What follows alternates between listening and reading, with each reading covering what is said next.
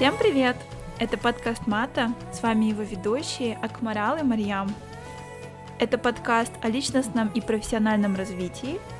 Цель четвертого сезона – это показать различные профессии специалистов вне зависимости от их пола, опыта и образования. Мы будем транслировать истории поиска призвания и любимого дела. Мы верим, что все профессии нужны и все профессии важны. Приятного прослушивания!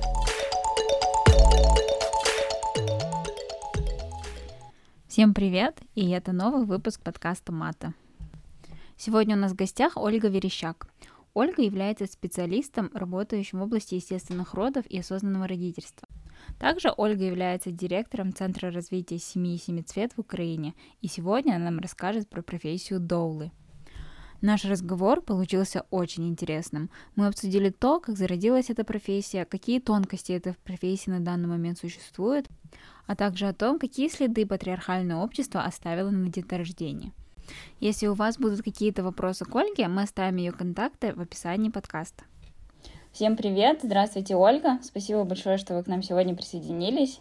Нам очень приятно видеть вас наконец-то у нас в нашей виртуальной студии записи. Хочу рассказать просто маленькую предысторию всем слушателям. А, Ольга является мамой моей близкой подруги Марии, которая у нас была в первом сезоне и мы рады приветствовать второго человека из семьи Верещак. Нам очень приятно. И сегодня Ольга нам будет рассказывать про свою интересную профессию, профессию доулы. Она не очень еще распространена и не так популярна в Казахстане, а Ольга находится в Украине. И я думаю, казахстанцам будет вдвойне интереснее послушать про эту профессию, потому что, как я сказала, она достаточно редка на данный момент.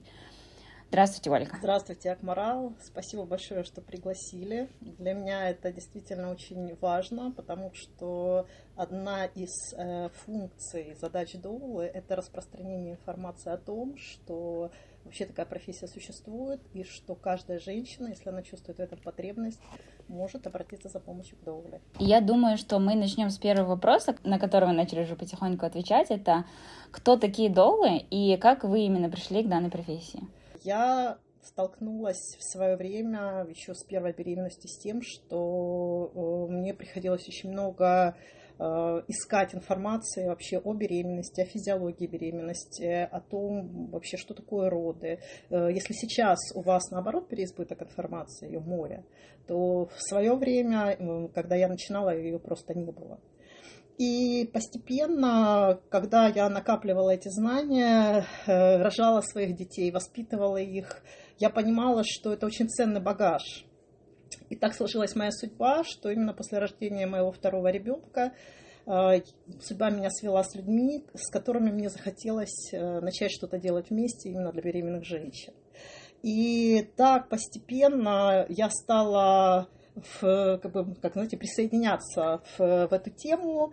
И сначала я получила психологическое образование для того, чтобы иметь возможность э, работать с беременными женщинами, а потом, спустя какое-то количество лет, я впервые услышала слово «доула» и поняла, что то, чем я занимаюсь, это и есть доульство. И когда я э, стала ездить на обучающие семинары, посвященные именно этой теме, то я лучше поняла вообще, что я делаю, границы своей профессии и какие задачи стоят перед Доулой. Потому что Доула – это такая профессиональная помощница в родах. Она э, не является медицинским работником. Более того, это ее преимущество, что она не является медицинским работником. Иногда э, очень сложно объяснить людям, почему это плюс. Но исследования показывают, что когда рядом с женщиной находится человек, которому она доверяет, который сохраняет спокойствие, который верит в эту женщину, в ее способность родить своего ребенка так, как она хочет, то шансы на здоровое рождение и на сохранение здоровья и женщины, и ребенка, они возрастают. И объяснить этот феномен не рожавшей женщине очень сложно. Но вот когда девочки получают такой опыт родов с доулой, это очень часто первое, что я слышу после родов, боже, как рожала моя мама сама как она с этим справилась. Поэтому э, Доула – это такой человек, который обладает определенным набором знаний, касающихся именно физиологии. беременности, родов, послеродового периода, в теме грудного вскармливания, в теме ухода за ребенком. Потому что не со всеми вопросами мы можем обратиться к врачу. Не во всех вопросах он не то, что даже будет некомпетентен, а он просто не будет иметь физически времени для того, чтобы объяснить женщине все нюансы, которые ее интересуют.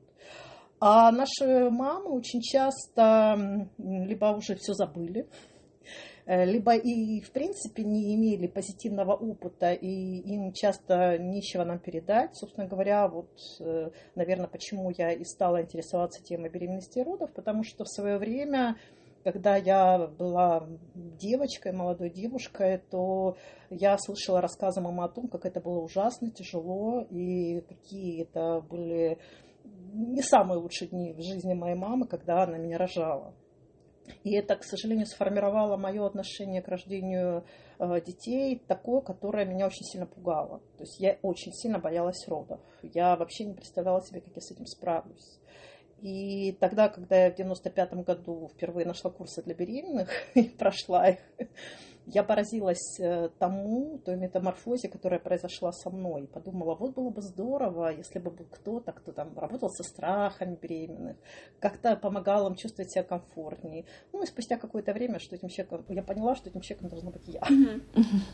Очень классно. Да, это очень классно. Мне кажется, я не знаю, как это происходило там, не знаю, давным-давно, но кажется, там у казахов и в Казахстане э, в 19-20 веке их было просто там повитухи, и люди рядом просто, кто проходил через это, и они просто были моральной поддержкой. Мне кажется, во время коронавируса очень много людей были лишены этой моральной поддержки, потому что, насколько я знаю, нас вот наши общие знакомые во время коронавируса они были просто одни. Я даже не представляю, это как было бы сложно. Если это с моральной поддержкой, с Доулой, и все равно сложно, или там даже с мамой, или сестрой, или кто был бы рядом. А Доула — это настолько вот большая поддержка и человек, который знающий. Но я узнала о Доулах, наверное, лет пять назад или шесть. Я это прочитала в Инстаграме. Какая-то девушка просто запостила о том, то, что у нее были роды с Доулой, и насколько ей это сильно понравилось. Но когда я читала разные статьи, они писали то, что вот долы делают все. Например, если она тебя, если вы хотите, чтобы вас кормили, она вас будет кормить с ложечки. Если вы хотите, чтобы вам сделали массаж, она сделает вам массаж. И я хотела спросить, какие тонкости этой профессии и вообще как она возникла?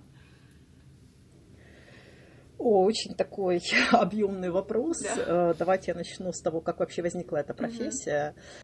Считается, что таким вот первым э, важным исследованием, которое показало эффективность довольской поддержки, является исследование, которое было проведено в Батмале еще в 70-х годах. Я не помню сейчас точно дату.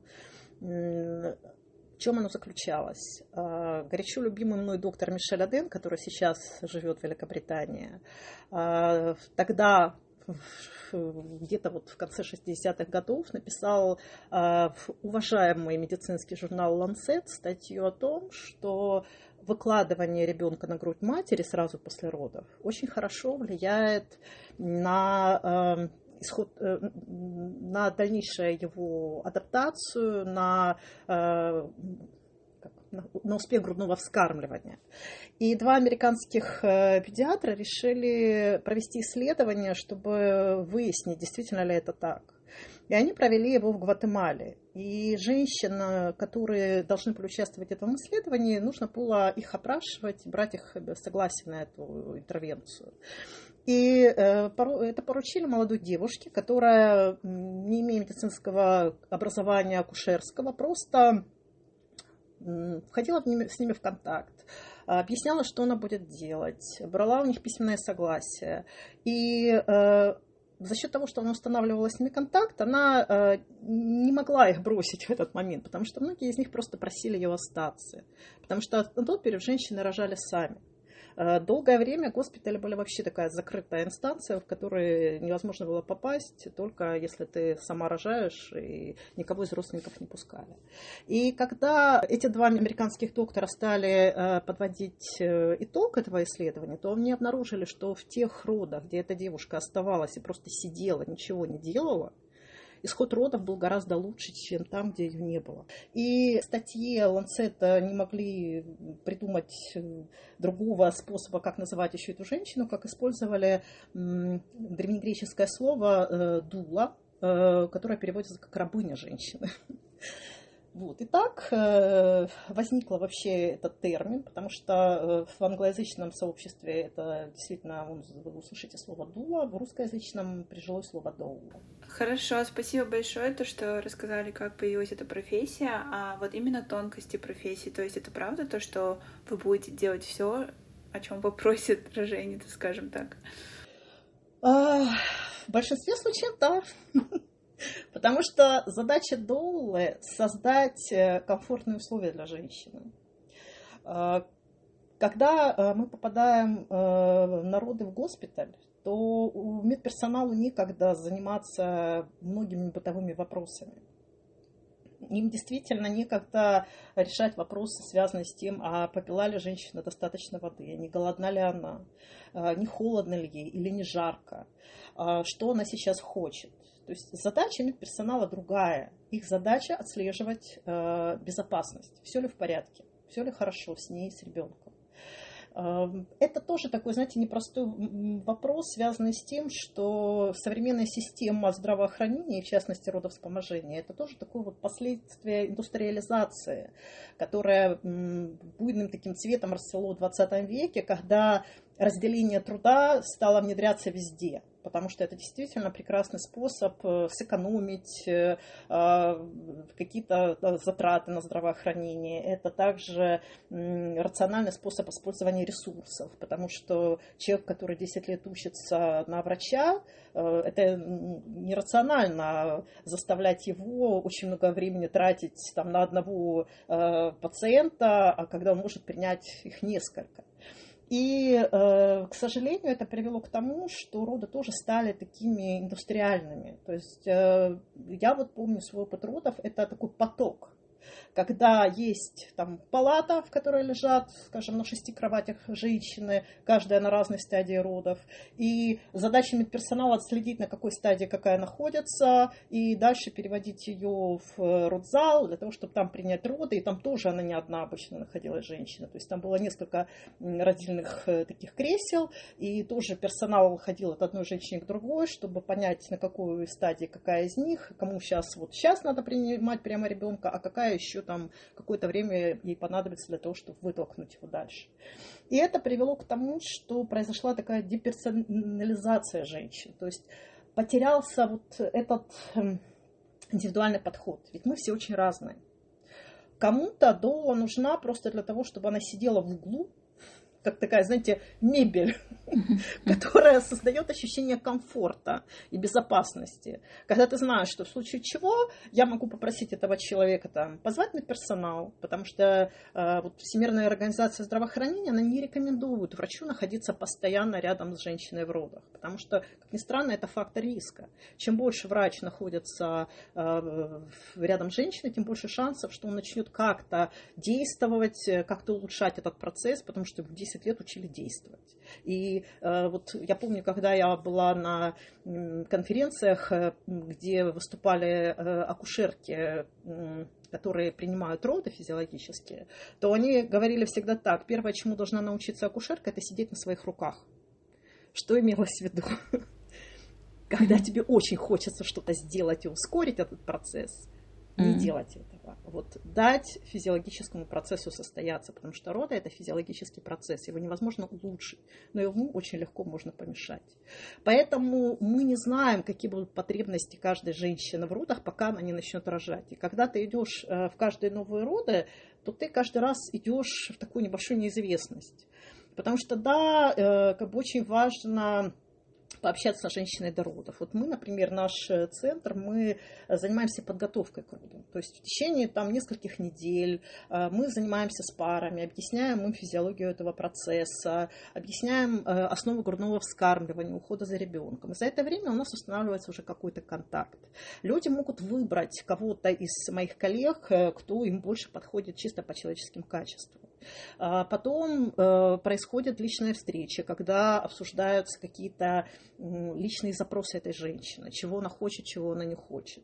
А, точно так же обсуждают эти вопросы с партнером. А что он ждет от Доула? Потому что ну, как бы у мужчин свои запросы, они тоже люди, им тоже бывает страшно. И э, понятно, что все равно в родах все может быть не так, по-другому, потому что то, как они себе этот процесс представляют, и то, как он потом пройдет, э, это очень может сильно не совпадать. И задача Доулы э, быть такой очень внимательной, чуткой и безоценочно принимать женщину в ее проявлениях.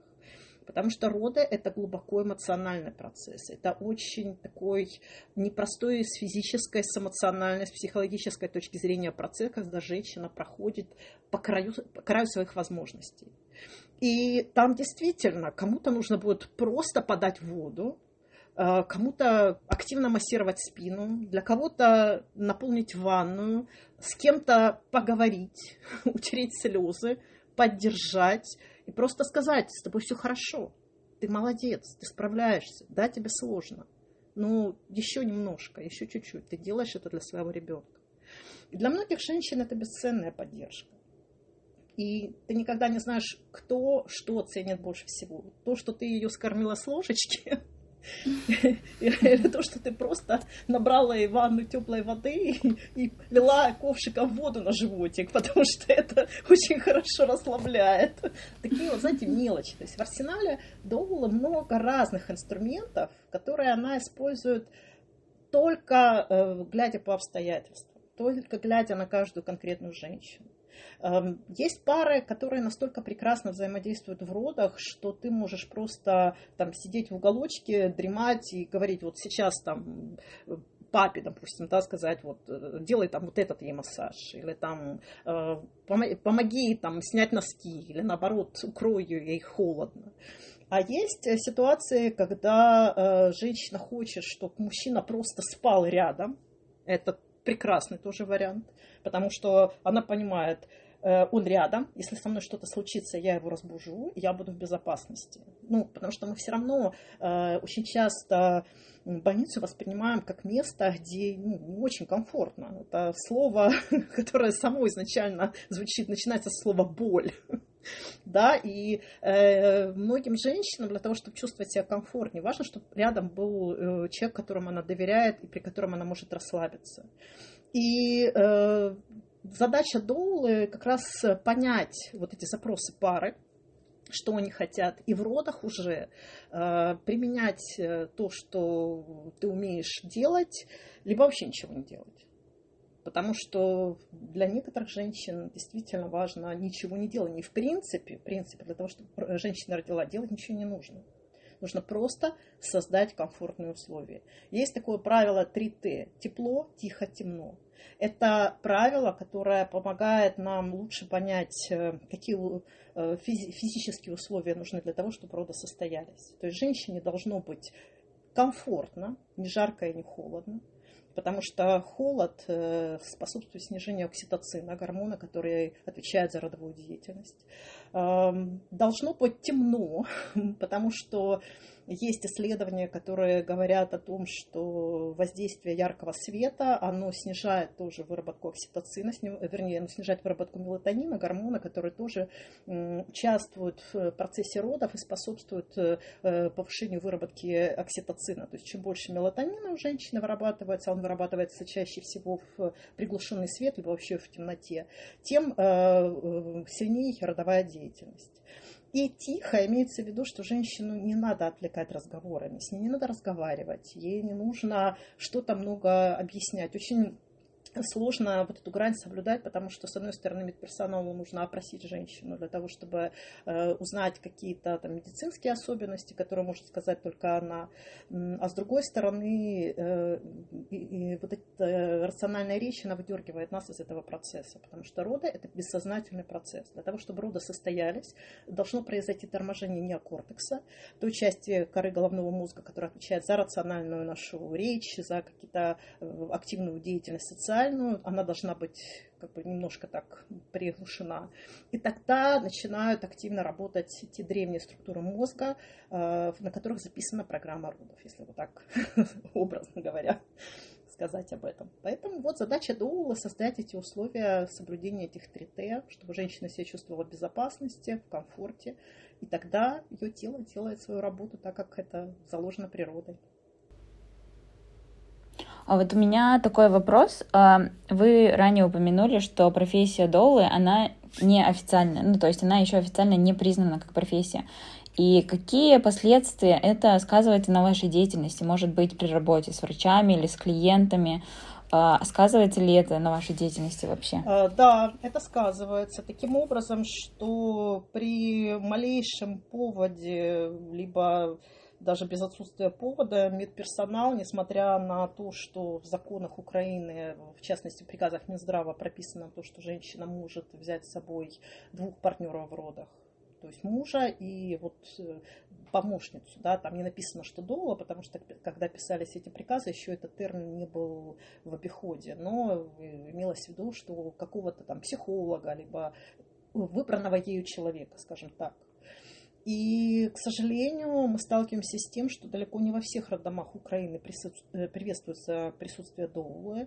А медперсонал часто не понимает, для чего мы нужны. Они частенько видят в нас, э, к сожалению, таких вот конкурентов, хотя мы не являемся ими конкурентами. Но тут нужно э, сказать еще такой момент, понимаете, вот тот факт, что нету каких-то как уже устоявшихся программ обучения, э, то, то и есть ситуации, когда, допустим, человек с медицинским образованием, который знает, допустим, либо акушерство, либо имеет опыт приема родов, может прийти э, в роддом, и сказать «я дула», но при этом начать делать какие-то медицинские манипуляции. Там, допустим, слушать сердце ребенка или э, проверять открытие вагинальное. И, конечно же, это уже нарушение границ профессии доула. Это делать нельзя, даже если ты это умеешь делать. То есть, если ты называешься доулой, то ты э, не имеешь права проводить никаких медицинских манипуляций, даже если ты умеешь это делать. Но, к сожалению, как бы некоторые наши коллеги нарушают эти границы, потому что они говорят, ну а почему нет, если я это умею, кто мне запретит это делать? И тогда, да, возникают вот эти конфликты, связанные с тем, что превышение своих э, полномочий приводит э, к тому, что медперсонал абсолютно обоснованно бывает, ну, как побаивается да, присутствия таких специалистов. Поэтому э, мы стараемся всячески говорить о том, что доула не совершает никаких медицинских манипуляций. Вот мы с коллегами ведем обучающие программы для доул у нас э, в городе. И первое, о чем мы говорим, первый блок посвящен э, именно этому вопросу. То есть мы очень четко проговариваем границы нашей профессии. Э, нельзя их нарушать, потому что иначе э, пострадают все представители этой профессии, которые четко соблюдают кодекс. Вот мы, например, являемся членами Европейской доульской сети ЕДН, в которой членство предполагает соблюдение вот этого кодекса невмешательства в медицинские вопросы. Но не все даже знают о том, что такое есть. Поэтому как бы, законодательство такое, что мы имеем право работать, но все равно, так как э, все-таки медперсонал решает, э, как бы, кого они готовы видеть женщины в роддоме, то наши коллеги иногда сталкиваются с тем, что дол просто не пускают в роды. Ну и плюс плюс коронавирус, который, как вы правильно сказали, он очень сильно вообще подкосил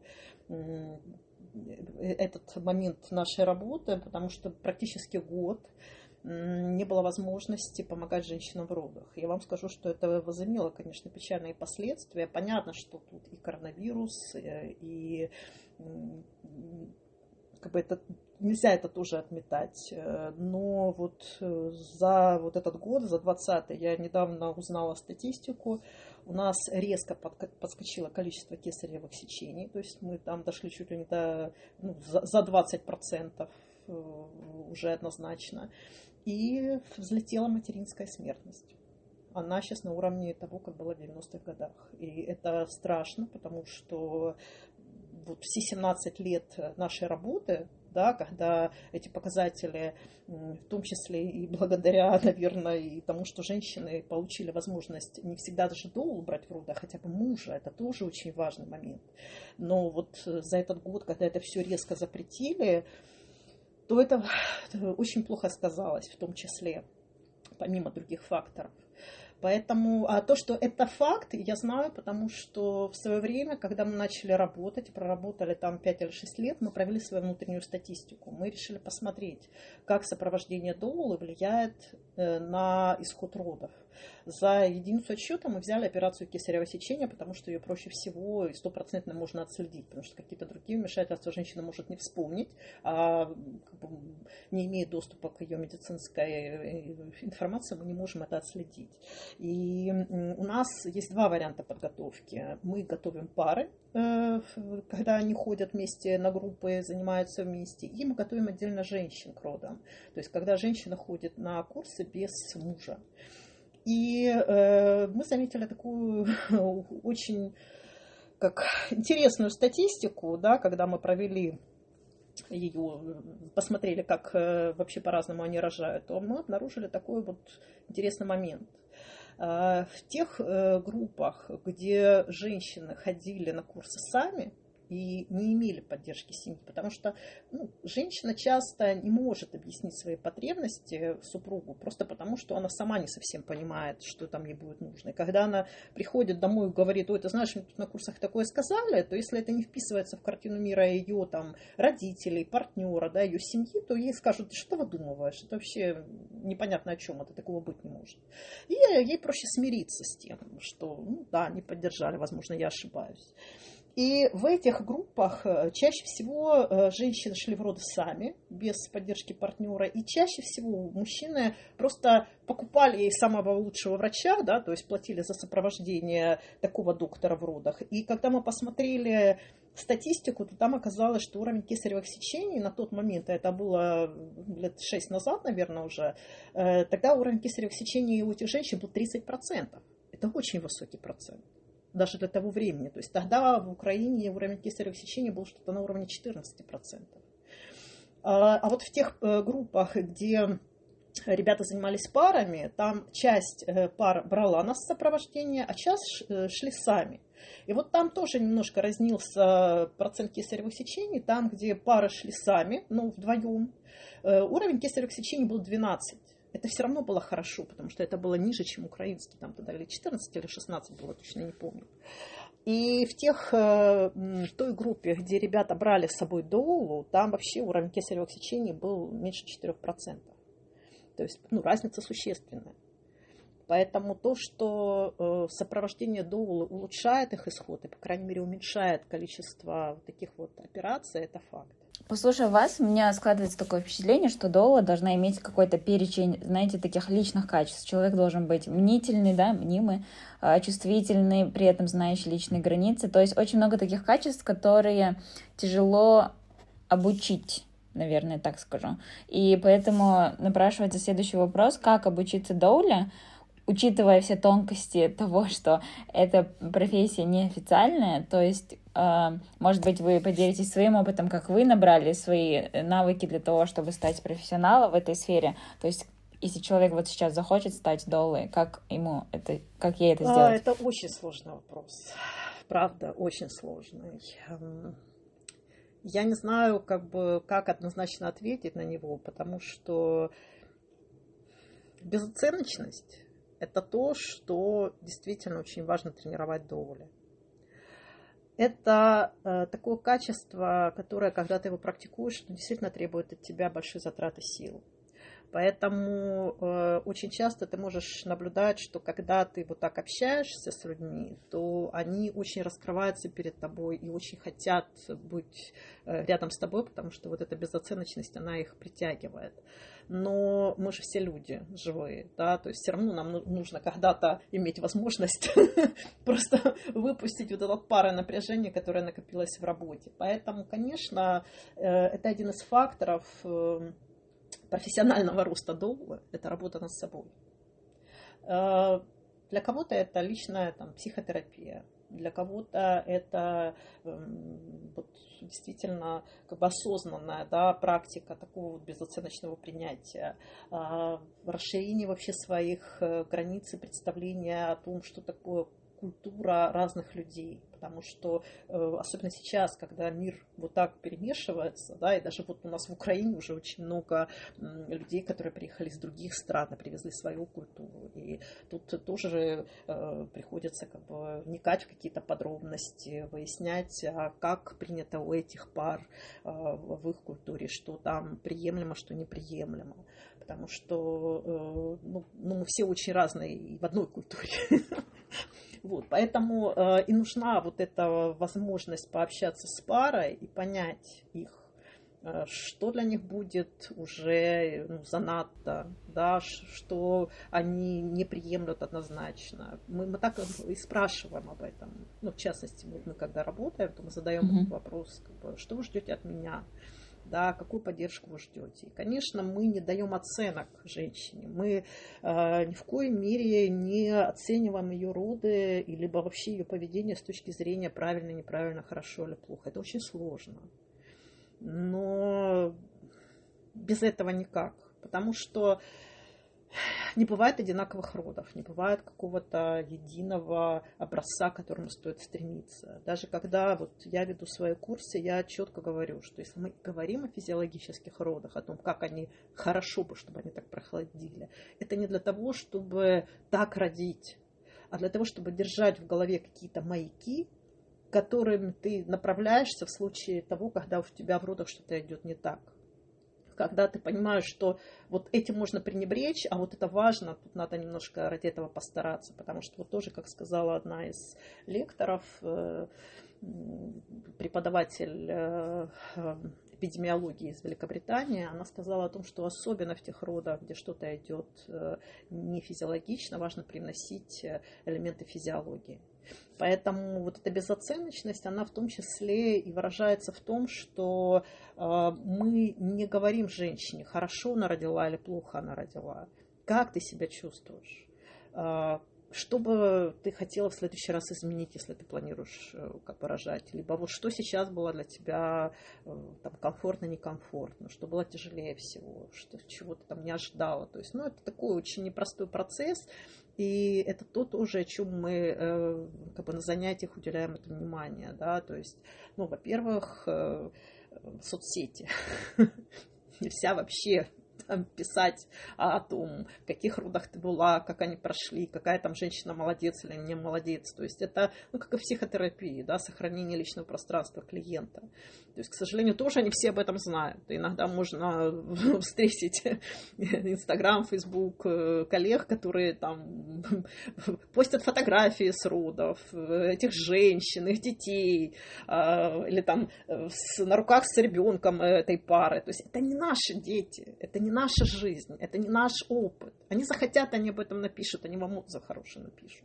Но э, это как бы, очень важный нюанс. То есть сохранить вот это пространство, в том числе вот этой безоценочностью. Это сложно, это очень сложно. Это вот такой вот личностный рост.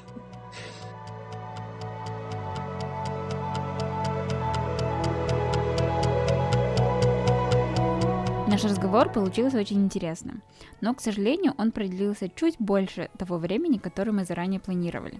Поэтому мы решили разделить этот эпизод на две части, и продолжение этого эпизода выйдет уже через пару дней. Всем спасибо, что были с нами. На этом наш эпизод подходит к концу. Не забывайте подписываться на нас в социальных сетях и писать нам, если у вас есть вопрос, отзыв или предложение для эпизодов. До следующих выпусков.